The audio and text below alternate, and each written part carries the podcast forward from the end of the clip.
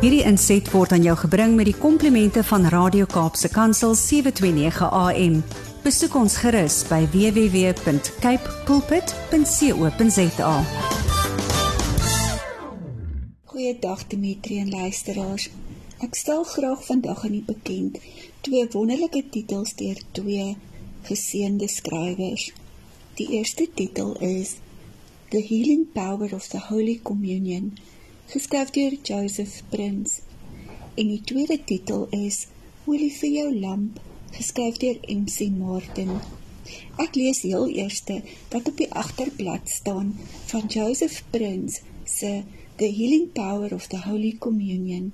Dit is 'n 90 dae dagstukkie boek. Experience your healing as you encounter the Lord's love through the Holy Communion.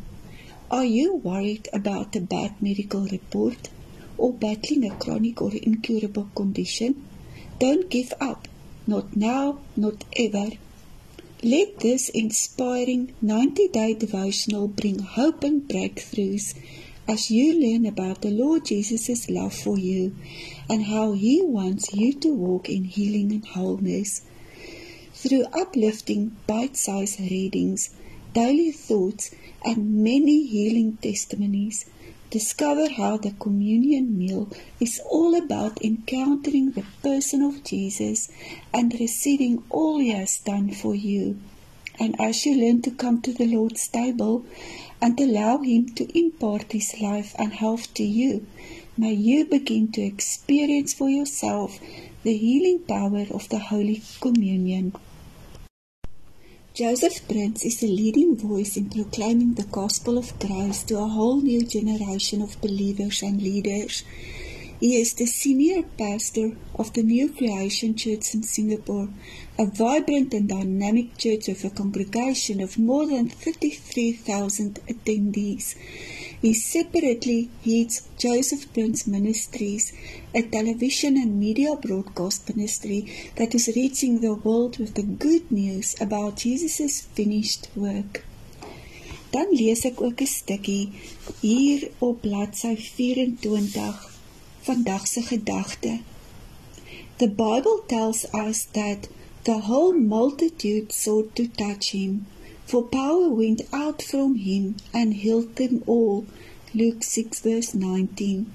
Our Lord Jesus' body emanated such divine health, power, and life that simply touching even the hem of his garment caused many to be healed. Mark 6 56. Can you imagine the power we are ingesting when we partake of the bread and cup, his broken body and shed blood? En dan vandag se gebed.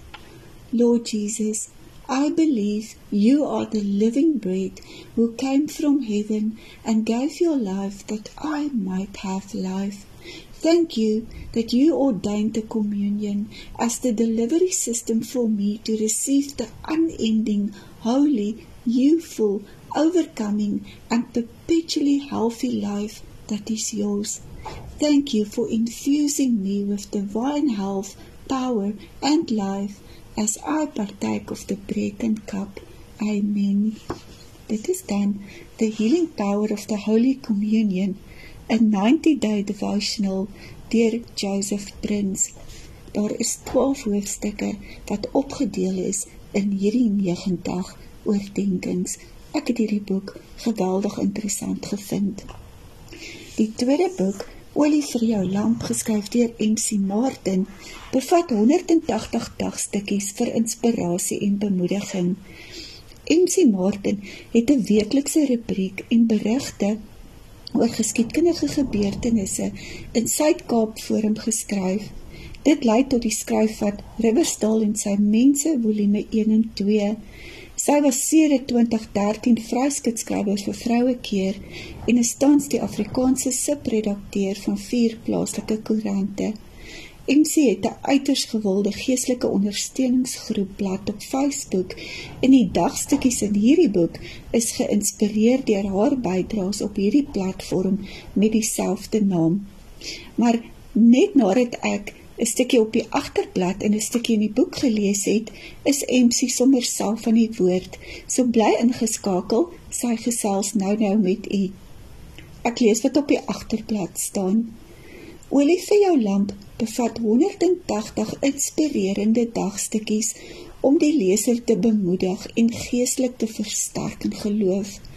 Elkeen van hierdie dagstukke is deur eie beproewing, seerkry en dankbaarheid geïnspireer. Die skrywer deel waarhede uit die woord wat elkeen van ons nodig het. MC skryf vir almal wat gebuk gaan onder beproewing. Diegene wat probeer om die las wat seer kry, swaar kry en bitterheid self te dra, die wat onmin in 'n familie ervaar, wat sukkel om die gevolge van COVID-19 te aanvaar, wat nodig het om te besef dat vergifnis heling bring, wat hanker hinker na 'n verhouding met God en die wat nog nie besef dat hulle Jesus in hulle lewe nodig het nie. Ek lees die stukkie op bladsy 76. Selfs oorskiet is soms waardevol. Wat 'n mens se oë kan sien, is beter as 'n swerwende begeerte. Prediker 6 vers 9. Wanneer iets na totale mislukking lyk, maak iets goed daarvan. Moenie kla oor 4 ure beerkrag nie. Gaan haal 'n lamp of kersse en gebruik die tyd om te gesels. Jy kan kla omdat jy nie geld het om nuwe wol te koop nie, of jy kan die oorskiet wol wat jy het gebruik om iets bruikbaars te maak. Jy kan enige situasie in iets positief verander, mits jy onthou dat die Here steeds na jou sal omsien. Die seëninge wat ons uit die hand van die Here ontvang, is waardevolle geskenke, maar soms sien ons dit nie raak nie of ons waardeer dit nie, want ons is te besig om te kla oor dinge wat ons tekortskiet. Maar dankbaarheid oor die min wat jy het, spoel oor na ander mense om jou en verryk hulle almal. Dit is dan MC se olie vir jou lamp. Skaf dit gerus aan. Dis 'n lieflike dagstukkie boek, so inspirerend en bemoedigend. Maar nou is MC aan die woord. Ek groet so lank tot volgende naweek, dan plaas ek nog 'n paar boeke op die boekrak. Totsiens. Hallo Louise en luisteraars en baie dankie vir die geleentheid om saam met julle te kuier. Ek is MC Martin. Ek woon in George. Is getroud met 4 kinders waarvan almal reeds uit die huis uit is. Ek is mal oor roadtrips na enige plek in die Karoo waar 'n mens ware stilte kan beleef. En ek is vir die laaste 19 jaar in die koerantbedryf betrokke. Die skryf van Olie vir jou lamp het begin as 'n Facebook-groep met bemoedigende boodskapies onder vriende. En so met die jare wanneer ek stilte tyd gehou het, het ek notas van treffende woorde of boodskappe gemaak. En so het ek nou al 'n hele krat vol notaboekies. Wanneer iemand by Olie vir jou lamp aansluit, is daar 'n vraagie. Wat is daar wat swaar op jou gemoed rus? En hierdie antwoorde bepaal gewoonlik waaroor ek skryf. Ek vertrou die Here om elke dag vir my die regte boodskap te gee. Um omdat hy weet wie daar buite watter boodskap nodig het. Die lede wou later weet of ek nie die boodskapies in 'n bundel wou saamsit nie. Omdat ek net 'n instrument in die Here se hande is, het ek geluister en dit gedoen.